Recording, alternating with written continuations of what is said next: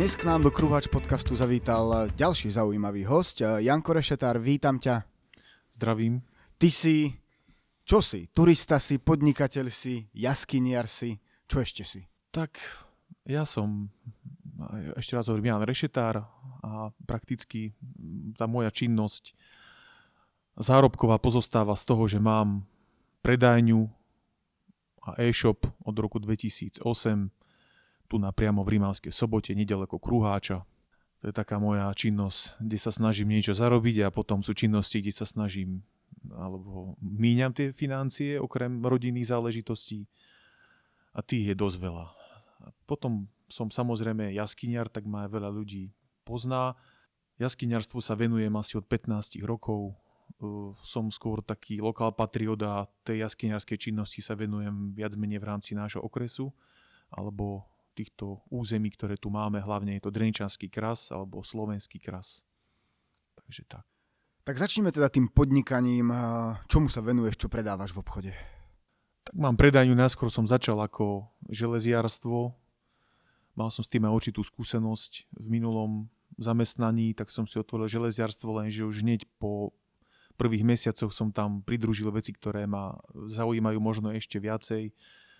A všetko sa to týkalo hlavne toho, že som bol aj som scout, aj keď nie už teraz aktívny, takže tam prišli nožíky, nejaké turistické potreby ako ruksaky a všetky veci s tým spojené. Neskôr sa tá predajňa potom začala tak štýlizovať, že prestala mať nejaký štandardný štýl a ten konzoshop, ktorý mám, tak je v ňom, dá sa povedať, že od klinca až po možno nejakú turistickú stravu. Nemá ten obchod nejaké obmedzenia. To, čo si myslím, že je vhodné, tak tam je. Snažím sa tam mať nejaké tie kvalitnejšie veci, možno ktoré sú na prvý pohľad aj nepredajné tu v našom okolí, ale po tých rokoch mám určitú, alebo máme určitú klientelu, takže až tak sa nesťažujem na to. Takže dá sa povedať, že tí ľudia, čo tam chodia, že je to taká komunita, že sú to takí tí tvoji známi z hľadiska toho, čo robíš vo voľnom čase.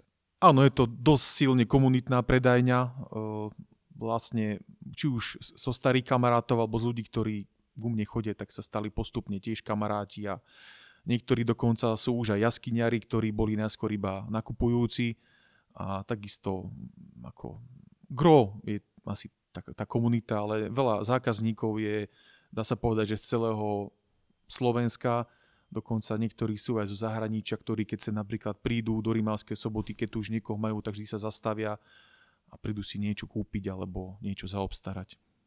A ako je to vlastne s týmto podnikaním v súčasnosti, keďže nás straší korona?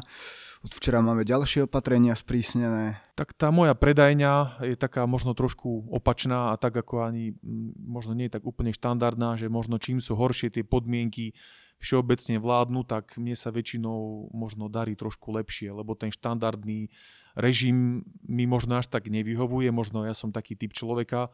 Máme tam mnoho vecí, aj sú tam viac menej praktické veci, ktoré človek potrebuje k životu, aj v pobyte, možno pri nejakých ťažších podmienkach, či už je to v prírode. Takže tie veci, napríklad cez túto koronakrízu, sa mi predávali, by som povedal, možno, že celkom dobre. A hlavne ma veľakrát potiahne aj ten e-shop, ktorý mám a niekedy aj tá Rimavská Sobota alebo títo zákazníci potrebujú veci, ktoré sú potrebné v každej chvíli, nielen či je tá koronakríza. Trošku som tomuto predajňu prispôsobil aj týmto veciam, ktoré sa dejú momentálne. Tak aspoň tu konečne máme nejakú pozitívnu správu, čo sa týka korony, lebo však samozrejme každý je nejakým spôsobom ovplyvnený negatívne. No a ty si spomínal na úvod, na úvod, že si bol scout. Zrejme si začal v útlom veku? Práve že nie, ja som začal tiež ako štrnásťročný chalan, čo je už na scouting možno trošku aj neskôr. A hovorí sa, že keď je scoutom niekto raz, tak je s ním navždy, aj keď momentálne nie som scout aktívny. Čiže nemám, nevykonávam skautskú činnosť tým, že by som mal nejakú družinu, aj keď my sme tiež zase komunita skautov, ktorá sa stretávame, dá sa povedať, že doteraz aj tak funguje. To jaskyniarstvo bolo nejak prepojené? Jaskyniarstvo bolo prepojené, vlastne bratia Gálovci, Lala Gál, Ľudo, ktorý vlastne bol jaskyniarom a takisto aj skautom nás zobral na aktivity na Pohánský hrad, do Drienčanského krasu a tam sme začali ako skauti vykonávať jaskyniarskú činnosť. Vlastne potom postup, v odstupom času sme sa viac menej stali jaskyniarmi. Ten skauting šiel trošku do úzadia a teraz vlastne oblastná skupina, v ktorej som aj ja členom, funguje vlastne už desiatky rokov. Keď si jaskyniar, tak asi nemôžeš mať strach z takých tých nejakých stiesnených priestorov, že? Tak nie, aj keď momentálne moje proporcie sú trošku väčšie, ako by jaskyniar mal mať, ale snažím sa, snažím sa skrátka ísť do takých jaskýň, ktoré, ktoré mi vyhovujú, pretože tých jaskýň je množstvo, akože ten Drienčanský kras mi skrátka vyhovuje a nerobí mi problém v ňom pohyb. A čo ťa na tom najviac baví? Jaskyňarstvo je podľa mňa jeden z najviac univerzálnych koníčkov, pretože tam sa vie nájsť každý, či už umelec, fotograf, kameraman, športovec, človek, ktorý má rád, ktorý rád objavuje niečo nepoznané, pretože možno len jaskyňar si už dneska vie zažiť pocit niečoho takého, že vstúpi do nejakých priestorov, ktoré nikto nikdy nevidel, kde nikto nikdy nebol. A je to, je to veľmi špecifický koníček, ale si myslím, že keď to človeka začne baviť, tak sa už stane jaskyňarom na celý život. Máš aj nejakú takú príjemnú príhodu, s ktorou by si sa s nami podelil z jaskyne? Príjemnú príhodu. Tak najpríjemnejšia príhoda pre jaskyňara je vždy, keď niečo objaví, aj keď teraz už možno dvanásť rokov sa mne konkrétne nepodarilo byť pri nejakom väčšom objave, ale v minulosti sme ako partia boli pri dosť veľkých objavoch tu v Drienčanskom krase. Hlavne objav jaskyne Praslen alebo Cencule, alebo objav jaskyne Kinková päsť v Slovenskom krase. To sú také najpríjemnejšie momenty, ktoré, na ktoré človek spomína celý život a žije ho vpred. Ty si mimoriadne aktívny človek a teda okrem týchto tebou vymenovaných vecí sa venuješ aj takzvanému ropíku v Jesenskom. Môžeš našim poslucháčom vysvetliť, čo to je ten ropík? Ten ropík Jesenské, to sa, tomu sa nevenujem len sám. Sme, robím to vlastne s Martinom Golianom hlavne a sú tam ešte aj iní chalani, sú v tom ešte spojení iní chalani, s ktorými to robíme. Ten ropík Jesenské je to taká zaujímavosť v rámci našeho takéhoto okolia. Je to, je to objekt, ktorý bol niekedy súčasťou viacerých objektov v opevnení, ktoré tu bolo v okolí Rimavskej Soboty. Takzvané ropíky boli súčasťou opevnenia celého Československa za Prvej republiky, ktoré boli budované za účelom obrany štátu, ale žiaľ nesplnili tento účel. Tento ropík je tu jedinečný tým, že ostatné skoro boli zničené, ostali tu nejaké tri objekty. A tento renovujeme, tuším, od roku dvetisíctrinásť, tiež ako nám dajú prostriedky a čas. A každý rok tam na výročie mobilizácie robíme takú akciu, kde ľuďom pripomíname tieto momenty, aj tieto stavby, aby to ostalo ako taký, taký tichý pomník nejakých týchto udalostí, ktoré tu kedysi boli. Ja viem, že ten záujem verejnosti je veľký o tú akciu spomínanú. Ako ty vnímaš fakt, že prakticky začali ste niečo budovať ako partia na Čencov a stalo sa to celkom známym v okrese? Tak vnímam to pozitívne, keď si myslím, že ten potenciál toho objektu tam je ešte väčší.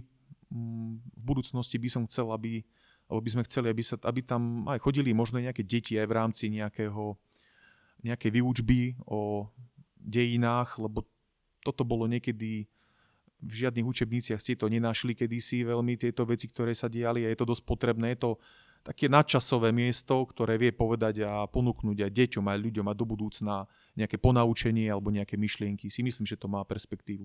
Ty teda robíš viacero aktivít. Aké sú tvoje plány do budúcnosti? Plánuješ možno nejakú aktivitu pridať alebo pokračovať v jednej z tých súčasných?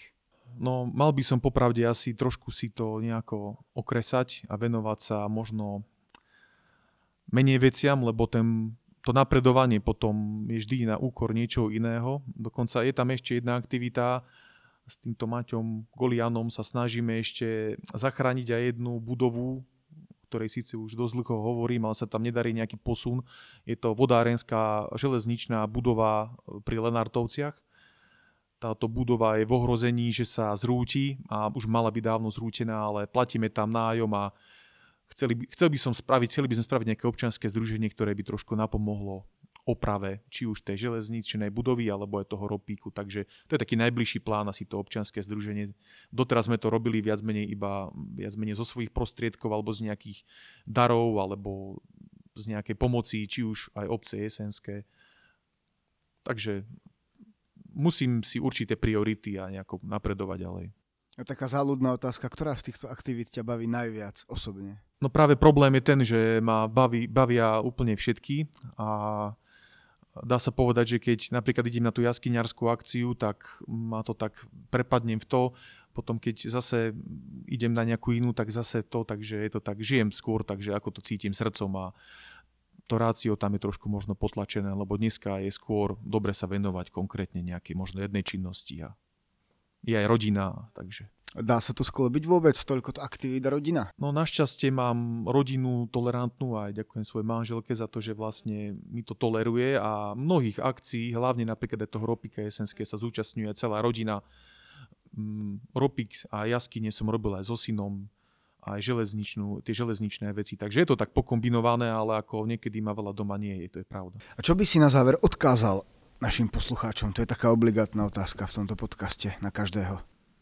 Tak by som asi odkázal skrz to, že nech sa každý snaží niečomu venovať, aby neprepadli nejaké depresii, aj teraz napríklad na jeseň, alebo v tejto korone kríze, lebo podľa mňa to je asi najhoršie. A nech ľudia chodia vonku, nech chodia na turistiku, nech sa niečomu venujú, dá sa aj v daždi, aj v zime fungovať a práve, že je potrebné, práve, že zvýši tieto aktivity možno voľnočasové v, tých, v tomto období a hlavne nepodľahnúť nejakej skepse alebo niečomu takému. Toto bol Janko Rešetár, ktorému veľmi pekne ďakujeme, že sem dnes prišiel. Ďakujem aj ja veľmi pekne, že som si mohol prísť. A vy ostatní si nás naladte niekedy na budúce.